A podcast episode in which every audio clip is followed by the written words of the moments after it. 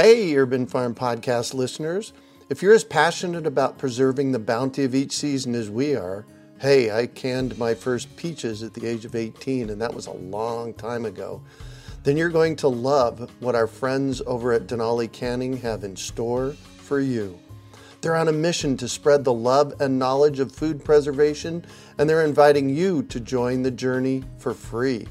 Right now, Denali Canning is offering free canning lids to anyone who wants to dive deeper into the world of food preservation. Yes, you heard that right, absolutely free. It's the perfect opportunity for both seasoned canners and those curious about starting. Denali is about quality, reliability, and supporting the canning community, ensuring that you get the best results every time you preserve. So why not give it a try? Visit denalicanning.com forward slash free to claim your free lids and start your preserving adventures today. That's denalicanning.com forward slash free.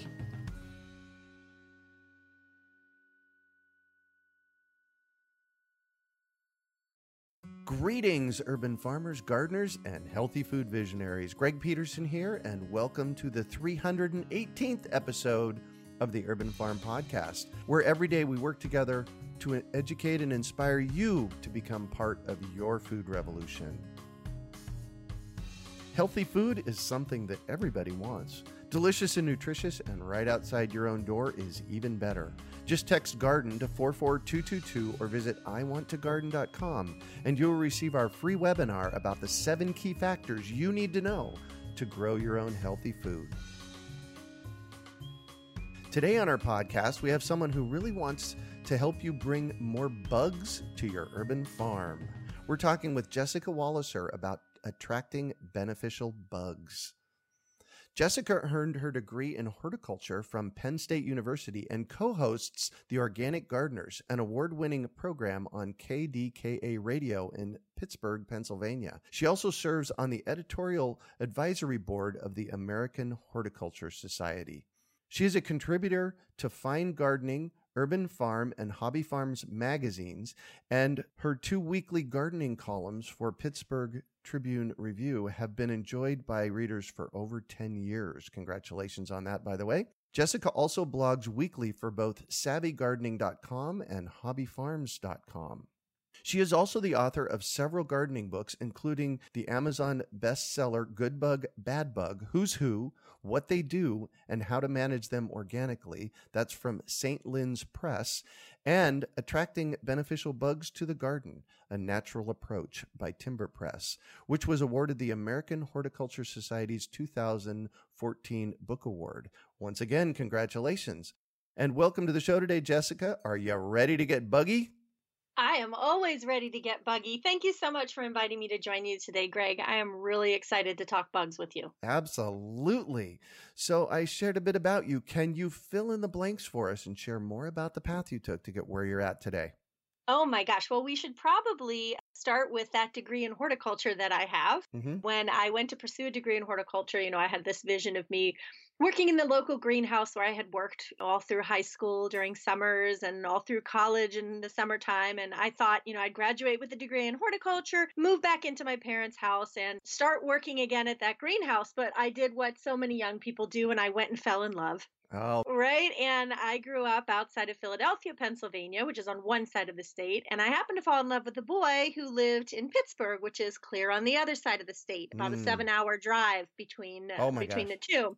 Right, which was forever to my parents, of uh-huh, course. Seven yes. hours was forever. And when I moved to Pittsburgh, I got a really great job with a public horticulture and gardening education facility that was is located in one of Pittsburgh's parks. And I loved the job and it was great and i helped maintain the gardens i helped teach some classes and things there. Ended up staying in pittsburgh and running a landscape company and we took care of about 40 gardens in and around the city of pittsburgh for about 10 years how that all brings me to bugs is when I graduated with that degree in horticulture and started my own landscape company, I became a certified pesticide applicator. Oh, right. Yeah. I mean, my extent of knowledge about insects was what to nuke them with to get rid of them when I graduated with that degree. And they were public enemy number one. You have to think all about the plants and nothing about the ecosystem that right. revolved around them back then. I mean, that was a long time ago. So thankfully, things have changed.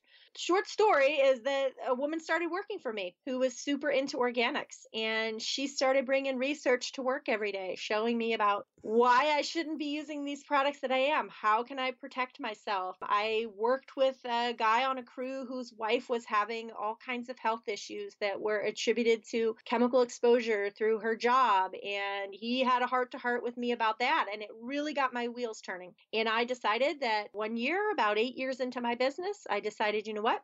I'm going to convert all these gardens to organic. I'm going to learn everything I can about it. Nice. I am a giant science nerd, Greg. I mean, you're going to see that here during our conversation. Uh huh. and I just gobbled up all the research that I could find about how to grow organically. And I made a complete switch for all of the gardens I took care of, my own garden. And over the 15 years that followed that, it became a focus on viewing insects as part of an ecosystem of the gardens as a way to help us be better gardens, have better gardens and be better gardeners instead of seeing them as a detriment to our gardens. And it was a huge long process with lots more details that I'm sure that you're you're not interested in, mm-hmm. but it was a great step by step for me to get to where I am today, which as on my website right at the top it claims I am a devoted bug lover, and I truly am. I am just absolutely fascinated by them. Wow, this kind of goes to our pre conversation that we had about competition versus collaboration. And I'm a big, big believer in working with our communities, working with the people that are doing this kind of work. And you're collaborating with the bugs as well, it sounds like. 100%. And in many cases, I'm not so much collaborating with them as I am letting them do what they've evolved to do in mm-hmm. the landscape and in natural areas. That's the thing. They've evolved to play a certain role. And when we humans step in and we try to make some impact on them, we throw that whole ecosystem off balance. And right. that's something we can talk about more a little bit later because it's a really important concept for gardeners to understand when it comes to insect. And it's a complete change of mindset from what we've been taught and we've been told for generations. We've always learned that insects are the enemy. And now so much research is bringing to light such amazing connections between the insect world and the plant world. And we have got to start paying attention. Yeah. Let's actually dive into that a little bit. Can you tell us what happens when our ecosystems get off balance? The easiest way to talk about this is by a specific example. And the example that I always like to use when I go out and give my talks and lectures about how to attract beneficial bugs to your garden is that the quintessential thing that all gardeners need to understand is something we all, you know, everybody over 40 probably remembers a film what a film strip is. Oh yeah. And so you used to watch them in seventh grade science class. Yep. probably way back then in a film strip, you learned about something called the predator and prey cycle which is as you know you know a predator is one animal or one creature that captures and eats another animal which is called the prey right? Whether it's the lion and the gazelle on the african savanna or a bass eating a minnow in a stream here in pennsylvania. Mm-hmm. it's a predator and prey cycle. And that is a cycle that we gardeners forget about right but it's one that exists in our gardens and it is going on every day 24 7 right outside of your own back door but we get panicked about bugs and we put ourselves in that predator and prey cycle where we do not belong. And so I often use the example of uh, the one of the ones most gardeners are familiar with, which is aphids and the ladybugs that eat them. Oh, right, yeah. the aphid lands on a plant, it starts sucking plant juices, starts making babies. Right, because female aphids can give birth to live clones of themselves. They don't even need a man to have babies, oh, which oh, wow. is crazy, crazy cool. Right, isn't that awesome? Yeah. So she starts popping out live clones of herself. And the next thing you know, we have this huge explosion of aphids. And the population of predators, like the ladybugs that eat the aphids, always lags behind yep. the population of the aphids. Right. And so, what do we do? We panic when we see those aphids. We squish them with our hands, we spray them with a hose, we spray horticultural oil on them, or God forbid, we use orthene or some other nasty chemical. We are putting ourselves in the predator and prey cycle where we don't belong and we get rid of that prey right before those natural enemies and those predators were about to show up to help us control them naturally. So it's about giving nature time to do what she has evolved to do, about letting that predator and prey cycle have a place and understanding that it is a natural part of the ecosystem and we have to let it go. We have to give up some of that control and let these good bugs do their thing. The more you do that, the more good bugs you have in your garden and the more pest control you have. And I haven't sprayed anything in my own garden. We've lived here now for 14 years and I've never sprayed anything. No horticulture oil, no squishing things with my fingers, mm-hmm. no hand picking, nothing, because I have a great population of good bugs because I've let that predator and prey cycle have its place. Wow. Mostly I do that here at the urban farm. Mostly. Mostly. Well, I'll tell you about that here in a moment. I've been here for 28 years and I've been able to manage everything except the caterpillars. We have the skeletonizer caterpillars that show up on our grapes, and we have the loopers that show up on our cabbage and lettuce and cauliflower and that kind of stuff. What suggestions do you have for the caterpillars? Okay, well, here's the deal. This is one thing we really have to think about with these insects. If there is no predator and prey cycle in existence for them, mm-hmm. then we have to step in. And let's talk about when that would happen. The biggest example is if it's like an exotic pest that was recently introduced mm-hmm. to our shores, right? It has not even co evolved here with other insects that recognize it as prey. So, here in the east, we could talk about something like the emerald ash borer, which is wreaking havoc on our ash trees. It's an Asian insect, it has no natural predators here. We could talk about the Japanese beetles. When they first got here for many years, no other insect or bird or rodent or whatever recognized them as a food source. So there was no predator and prey cycle and their population exploded. The grape leaf skeletonizer, I believe, is a native insect. So uh-huh. That's not the case. There is a predator and prey cycle here for it, but there's other things that also influence that predator and prey cycle as well. There are tons of parasitic wasps out there that love yep. to consume or actually love to lay their eggs in many different species of caterpillars. But those beneficial parasitic wasps need to drink nectar from certain types of flowers. If you don't have enough of those types of flowers around, you don't have enough of those predators around to help you manage that caterpillar. It's all super connected. So, one of the things that I do in attracting beneficial bugs to your garden is in the back of the book, I actually have a chart that talks about who the particular beneficial insect is what pests they consume in the garden, and then what you can and should plant in your landscape to promote that particular insect. So, for example, in your grape area, yep. if you have just grass between your rows of grapes, you're missing a gigantic opportunity to boost the numbers of natural parasitic wasps. So, that would be a perfect place to plant ground cover of crimson clover or any member of the carrot family, from dill to angelica to zizia to parsley and cilantro, and allow them to go to flower. Those are the types of flowers that parasitic wasps need to nectar on because they're really shallow, they've got exposed nectaries. So you're companion planting to lure in a specific beneficial insect that can help you manage that particular pest. There's a great amount of research great. I mean, it's huge. And I got to talk and interview a lot of entomologists all across North America about uh-huh. their particular research. And it is just jaw dropping stuff. And we gardeners can take advantage of that. Wow, that uh, so as you were sharing that, I literally I'm over here getting chills. It's like, wow, that's amazing because what you've just put in place is a companion planting for beneficial insects that drive the predator prey process in your own yard.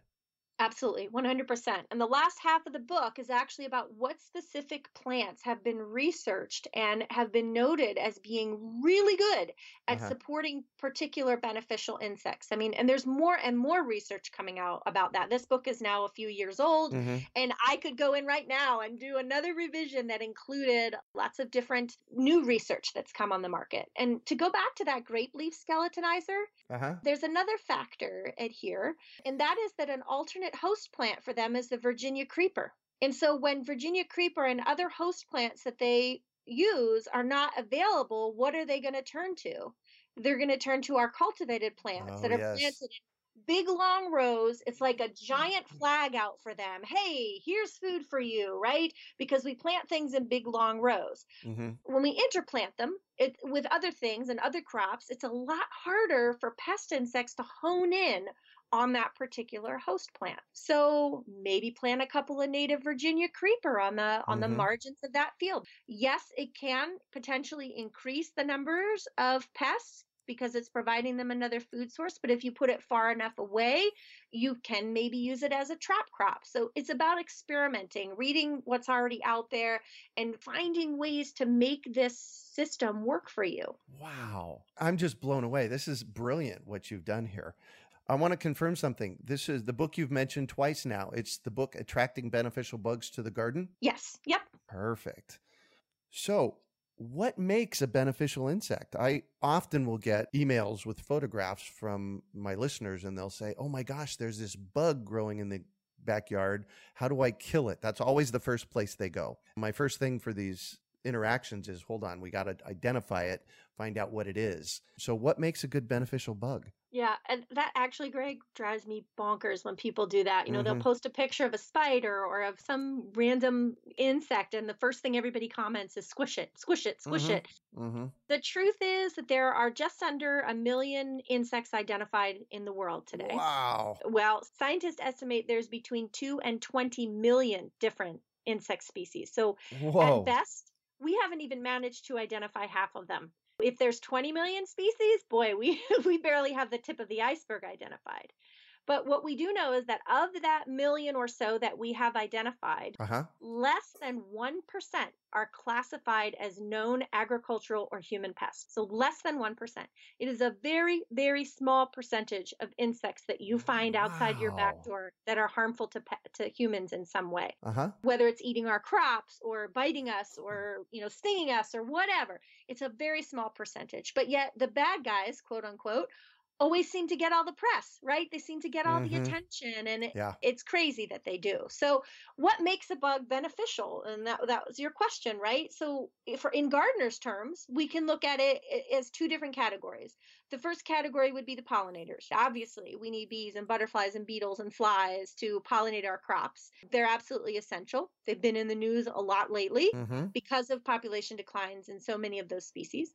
The other group of beneficials would be the predators and the parasitoids. And we talked about what a predator is, which is one animal that catches and eats another, but a parasitoid is one animal, in this case, we're talking about insects, that use another insect as a host for their developing young, primarily as a host for their developing young. Sometimes it's a host for themselves, but it's mostly a host for their developing young. And eventually, with a parasitoid, that host will die.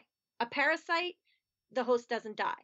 A parasitoid, the host dies. Uh... So when we were talking about the caterpillars that have all those parasitic wasps, mm-hmm. they use them they lay their eggs either on or under the skin of that caterpillar, and then that caterpillar serves as food for the developing larval wasps. So there are literally tens of thousands of these relationships in these insects.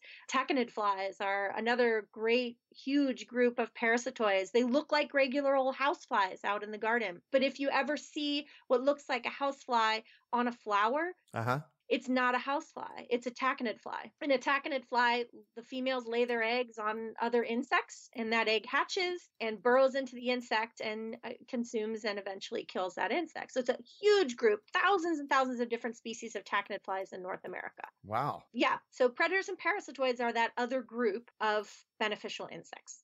Cool. And, you know, there, I guess we can add those to our gardens as well, just like you can buy ladybug.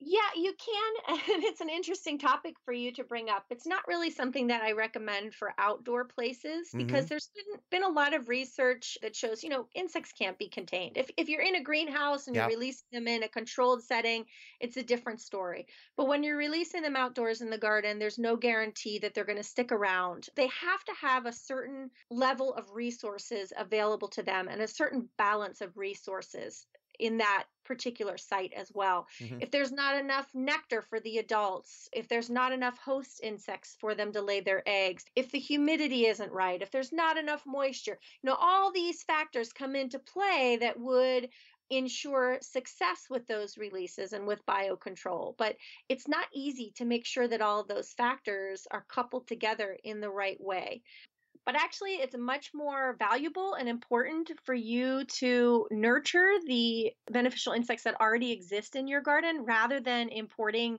new ones and sort of taking that risk as to whether or not they're going to work. Uh-huh. So instead, you have to do like certain things and create an environment where the ones that are already living there are going to really flourish and thrive and make this welcome environment for them. So, really, what you're doing is you're making a garden for your bugs so that they show up and take care of your plants. Exactly. It's habitat creation. Mm-hmm. It's a good bug garden. You know, technically it could be called an insectary garden. Mm-hmm. There's lots of things that you can do to make that happen. It's not just about planting the right plants, although that's certainly a part of it, but there are other factors involved as well. Nice. Like what?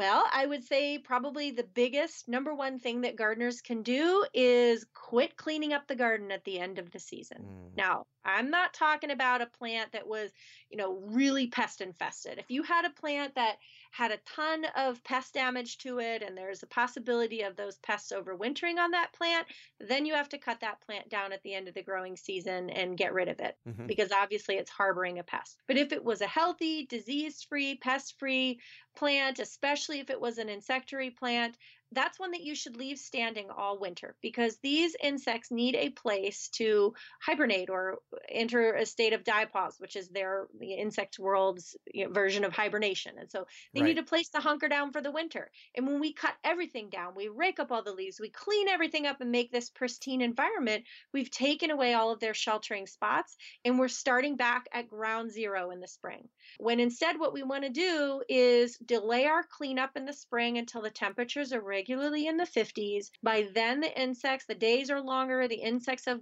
sort of woken up and they're starting to go about their business and you are not harming them. And right out the gate you're starting with a good population of beneficial insects instead of starting at ground zero. Perfect. You know one of the things that i often do here at the urban farm is i let things go to seed and a lot of the things that i let go to seed are biennials which means it takes you know 18 months. So the plants actually live through what could be two winters. So that's helping things, it sounds like.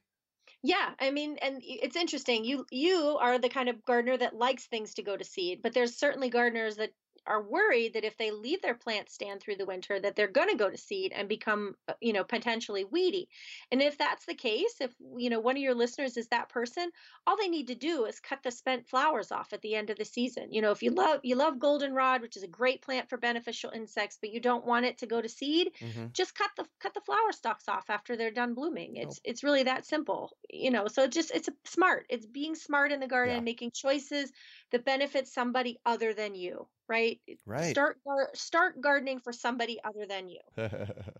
and that's going to in the long run benefit us. 100%. It is gardening for you. You just don't know it yet. yeah, exactly. so that's one way to encourage insects to make their home in our landscape. Is there others?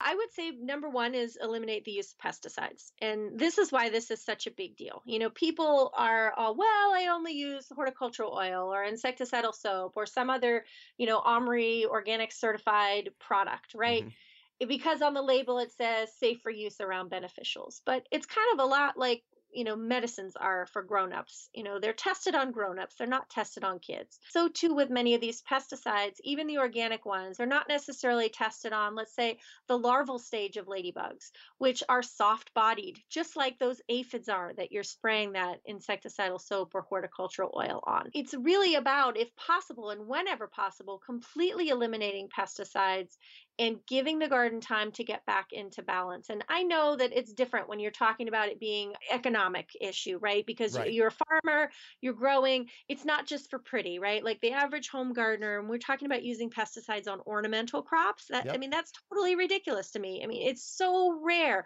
that an ornamental plant is outright killed by a pest insect. Mm-hmm. And if it is, it's usually some exotic insect that has recently gotten here and, and doesn't have any predators. But in the vegetable garden, it's a little different certainly on a farm it's different because it cuts into your bottom line. But there are still ways that you can greatly reduce, if not 100% eliminate your use of conventional and organic pesticides by getting that balance of good bugs and a healthy population of them in your garden and let them do that work for you. And it's not going to happen overnight. Sometimes it takes 2 or 3 years to get that balance in place, but once it is, the possibility of pest outbreaks are so greatly reduced. Yeah.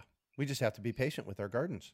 We really do. And you have to understand and learn what to look for. You know, do you know what a parasitized aphid looks like? They're called aphid mummies. And if you don't know what it looks like, mm-hmm. how do mm-hmm. you even know if that particular species of parasitic wasp is around in your garden and working for you if you don't know what to look for? So it's educating yourself on what these insects look for, how they work in the landscape so that you can see them in action. And that makes it a little more personal to people as well. Right. We become more accepting of it when we can actually see it happening in front of our eyes. So, one of the things that you might do is go to Google and look up aphid mummy? Sure, absolutely. 100%. In fact, if you even type my name, Jessica Walliser, aphid mummy or aphid parasitization. All good. you know, if you go in there and you type in Jessica Walliser aphid parasite, or Jessica Walliser parasitic wasp, you'll come up with everything I've ever written on that subject, and there'll probably be some great pictures in there as well. Obviously, it's something that there's a lot of in my book as well. Uh-huh. Images. Uh-huh help you identify how each different insect works, what they look like at different stages in their life. What does a ladybug egg look like, right? It's important that you know all of as much of that as possible so that you're arming yourself with information to make smart choices in the garden. Yeah, well, because ladybug larvae, they kind of look prehistoric and bad don't they? Yeah, they're super intimidating. They look like little miniature alligators, uh-huh. right? Yep. Eh, so too with lacewing larvae. I mean, especially the brown lacewings, their larvae are kind of crazy looking. And the green lacewing larvae, there are a lot of species that actually cover themselves in their own poop and like plant debris and all that stuff to mask themselves from the predators that like to eat them, right? Because mm-hmm. there's predators that eat the predators. And so if you see that crawling around on your plant, you might be like, wow, what do I do to get rid of it? Right. But in reality, it's helping you control some nasty pest. Yeah. So you got to be flexible and you got to be willing to learn and do a little bit of research. Yeah. We, we actually have a young lady, her name is Erin, that works here at the urban farm with me. The, the, urban farm, for those of you that don't know it, is a third of an acre. It's right in the middle of Phoenix, and I farm my front and backyard. I really garden my farm, my front and backyard with edibles as our hobby and Erin comes in and helps, you know, a few hours a week just to help me stay on top of it. And she came to me the other day and she said, "Greg, I really have to apologize." I said, "What's up?" And she said, "I smashed a few of these bugs but then I thought, wow, maybe I should look them up online. So she got her phone out and looked them up right there, and they were the ladybug larvae. Yeah, there's someone who already has a background in gardening that was doing it. So, yeah. Right. So we really have to pay attention and make sure you identify what the bug is before you even think about smashing it. And then, you know, according to Jessica, we don't want to smash them. Exactly, right? Because if you smash all the prey, you're not going to have any predators around, mm-hmm. right? And the predatory insects are not like us. They don't eat the whole buffet just because it's out in front of them, right? They want to leave some of the prey insects behind so that their progeny have somebody to eat, right? So they want that cycle of life to continue. You know, they're not going to bring 100% control to every pest in the garden. So it's also about learning tolerance. It's learning that a perfectly blemish free, hole free cabbage is not the goal the goal is a health, healthy ecosystem garden that has natural cabbages that are as hole free as possible, but might have one or two blemishes. Mm-hmm. But isn't it better to eat something like that that you know is safe to consume? For me, it certainly is. For my family, it certainly is. Yeah. I don't know how you could do it otherwise. For me, this is just the way everybody should be. exactly. So, what are some of the more interesting beneficial bugs that we might find in our garden? Well, I think the one that surprises a lot of people and that they aren't aware of is fireflies. I don't think in Arizona you guys have any species we that don't. glow as adults, right? But all across North America, there are many different species of fireflies that don't glow as adults, but all firefly larvae glow no matter what the species is and no matter where in North America they are. So you might think you don't have fireflies, but there's a very good chance that you do. They just oh. don't light oh. up the skies at night. Right. So What's cool about their larva, and if you again Google firefly larva, Jessica Walliser, you'll come up with a picture that I've taken, I'm sure. They're like armored prehistoric dinosaur looking creatures. They are super cool and they live down in boggy, marshy, low lying areas, forest, detritus, and leaf litter, and in swampy sites in our yards. And they are super good at eating slugs and snails. So for somebody who lives like in the Pacific Northwest or here in Pennsylvania in a wet year, we have big issues with slugs and snails.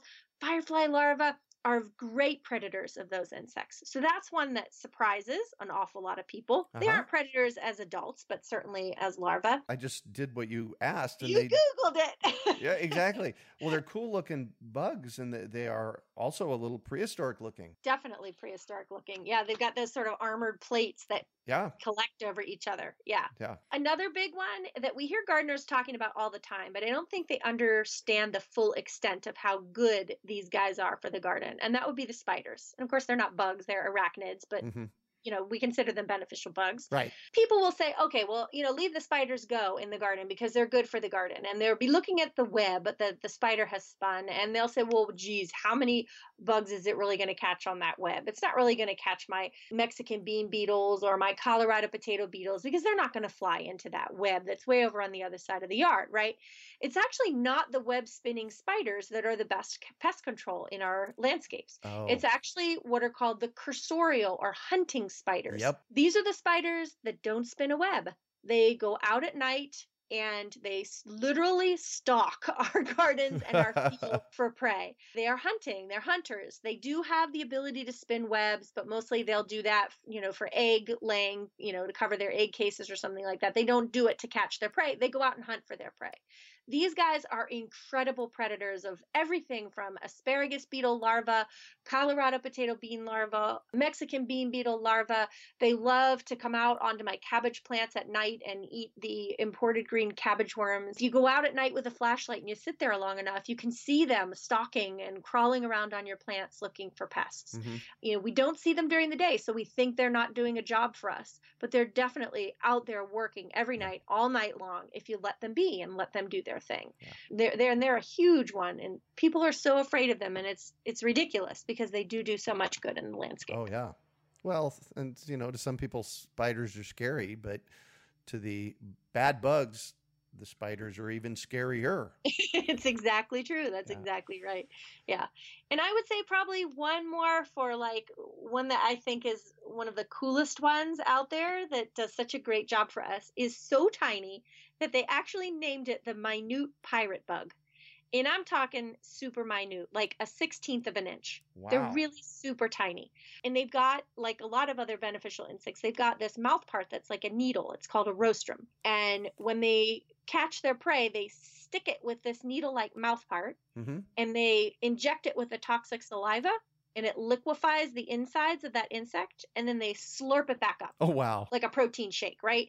And they just leave, right. leave the exoskeleton behind. So they're great for like if you have roses and you've got thrips on your roses, you definitely want to encourage minute pirate bugs. They do a lot of scales, they do a lot of insect larvae, spider mites, corn earworms, white flies.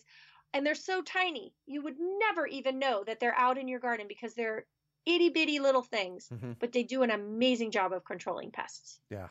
Well, and they too are a little bit prehistoric looking. I just looked one up online. Mm-hmm. Yep. Wow. They've got that sort of diamond shape of silver at the back end of their bodies because mm-hmm. their wing their wing covers don't come all the way to the end of their bodies like so many other insects. So right. that diamond shape of silver on the back is a really good indicator of a minute pirate bug. But you got to look awfully close for them. Wow, how cool. So really my big takeaway from our conversation is go out and observe, pay attention to what's going on in your space, and then nurture your gardens for beneficial bugs. 100%. Couldn't have said it any better myself.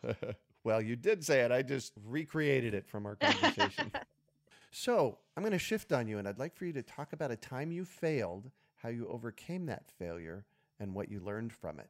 Oh boy. Well, I fail a lot, especially in the garden because, uh-huh. you know, being a garden communicator and writer as I am, you know, it's funny because everybody always says, "Oh, you must have the most beautiful garden," but the truth is, I don't always have as much time as I would like uh, right. uh, to spend out in the garden. So as a result, things fail. And guess what? That's okay. Life rolls on, and it's all good. But I would say probably like career wise, mm-hmm. the biggest failure for me was as a kids teacher you would think that you know my passion for plants my passion for insects would would mean that i would be a really people say all the time you'd be great teaching a kids class well right. i did that and it didn't go so well it's a whole different audience. I teach a lot of adults. Teaching kids is a different beast. Now granted that was that was a long time ago and when i knew i was no good at it i stepped away. So maybe if i'd go back again i could connect with kids a little bit better now that i am a mom myself. But yeah it was it was a pretty big epic fail when they you know are practically piling on top of you in the garden because you can't control them. So yeah. Well you know and i what i usually do with kids in the garden is i start picking things and feeding it to them you know it's like I, yeah, if they like veggies, that's definitely the thing to do. yeah, well, you know, one of the things that grows wild here at the urban farm is oxalis or lemongrass. Uh-huh. It's a it's a clover looking thing and it's lemony tasting. So that's always a good one. It's like, "Ooh, eat the clover." And you know, and then their face lights up when they, you know, when they get the lemony part. Yeah, you have to have a gateway, and I guess that oxalis is your gateway. I, I haven't found my gateway yet. I don't yeah. know. yeah. Do you have any learning from that? Oh, lots of learning. I mean, lots of learning and developing from it. And actually, I think that it made me a better teacher for grown-ups. It yeah. made me a better adult teacher because I thought, you know, the idea of taking science and making it let's say less sciency right yep. more accessible to the average joe translating it into something that they can relate to i mean that's really what it's all about so i get to interview all these entomologists doing this amazing research and then i get to take that research and i get to put it in terms that the average home gardener can understand and that they yeah. can see how that's going to affect their landscape so that was the biggest lesson learned from all of that was really how to take hard stuff and make it easy and fun to understand. Yeah. And that is so incredibly important to make the science of what we're doing into a way that people can understand it and actually go be proactive and actionable with it. 100% and and connect it to their personal life that's right. the other thing when science is something that's over there right and somebody else is working on it and they're seeing it and they got a lab coat on and they're you know studying things and marking down data when it's over there mm-hmm. we don't feel the same passion for it as when it's something that's happening to us and for us and with us. And i think that's a thing that we have to work on collectively and we used the term earlier of the community right? The community of gardeners that uses that science as as a way to garden and uh, the reasons for our gardening and doing different things that we do. We have to be able to introduce that to our neighbors to our friends to our children to our kids classmates at school. And get them to be enthusiastic about it and get them to make that connection with their life as well so they go on and on and on and pass it down the line to you know their friends and neighbors etc yeah. etc et yeah. yep perfect so what do you consider your biggest success well, other than my son, who's 12 years old and he's pretty darn great. Um, wow, um, I cool. Say success. You know, we got a long way to go. You know, till he's till he's a full grown adult, but he's a pretty great kid. But in the garden, I would say my greatest success is actually my own insectary garden. Mm. When I started researching for attracting beneficial bugs to your garden and I started looking into all of these plants, I realized that my own landscape was sort of a hodgepodge collection of things people had given to me, of things that caught my eye in a catalog, of things I thought, oh, that's going to look really great next to whatever other plant I had. Mm-hmm. And what I really needed to do was take a good hard look at my own garden and say, what's missing? What from this collection of plants that I now know is the best at supporting good bugs what can I take and make it home in my landscape? What am I missing? And I worked really hard to do that. We've have a mission to get a lot more plantings put in the back of our house, insectary plantings, uh, as many more natives we need to include. I'm not a native exclusive gardener. Mm-hmm. I do have some introduced plants that I love. I, I can't garden without peonies for Pete's sake. So, what I do to make up for that is for every non native I have, I make sure that I have three to five natives uh, so that I'm including as many natives as, as I can in the landscape in addition to those non natives. So, I would say I love that. And I love it as a success success. And here's the reason why because I can go out on any day of the year and I can shoot a Facebook Live video of some beneficial insect or another in my garden that I see within five minutes of walking out the door. Wow. And I can show people what it's all about and they can see it for themselves. And I can say, hey, next time you go out into your garden and you see aphids all over your milkweed, I want you to look for this too, because there's a good chance it's happening in your garden as well. Yeah. And I love that. I love that I can walk out and within just a few minutes find something really cool to share. Wow. So you do Facebook Lives then. Tell us about that. I do. They're super fun. I just really got into them this year and I was so proud of myself for A figuring it out and and B getting so many views and so many shares on them. I mean, who who would have thought? I did a little video of on the back of a sunflower leaf.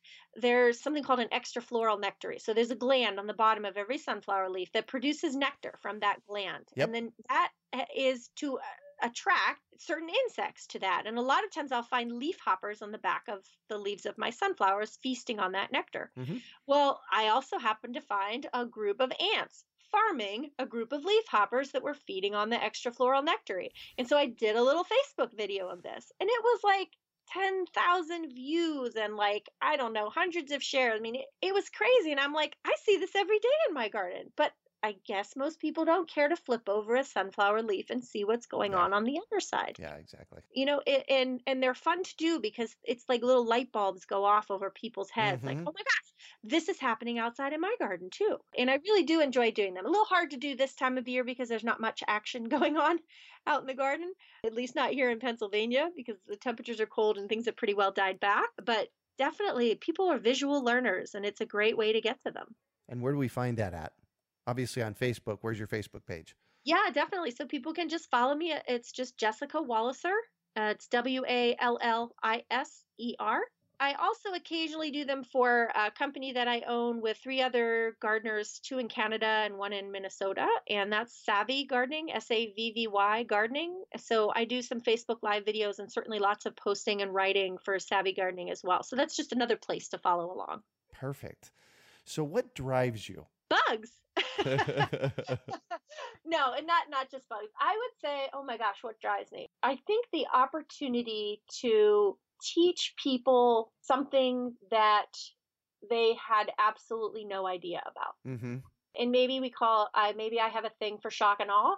I uh-huh. don't know, but I really love when people go, no way. When they just I show them something and they just they can't believe it. They can't believe it. It's something that's totally new to them because in this day and age with the internet and the accessibility of information, and you take a person that has been gardening for 70 years of their life, right? Or 50 years of their life, forever, right? And you show them something that they didn't know was happening right yes. under them. I mean, I get a great deal of satisfaction out of that and doing it in a way that's friendly and warm and accessible because I can't wait for them to have their next garden club meeting and tell people to, right or show people. I mean, that definitely drives me. It is really important to me to have enthusiasm and to share that enthusiasm and hope that it spreads on down the line. If you could recommend one book for our listeners, what would it be and why? One of my most favorite books and probably most referenced books because while I am all about beneficial predatory insects and parasitoids, I also love our native pollinators. And so there's a book out by the Xerces Society. The Xerces Society is an organization to promote invertebrates. Yep. And it's called Attracting Native Pollinators. Mm-hmm. Protecting North America's bees and butterflies. And it is a great guide to basically the other group of beneficial insects from my book. So mine's the predators and parasitoids.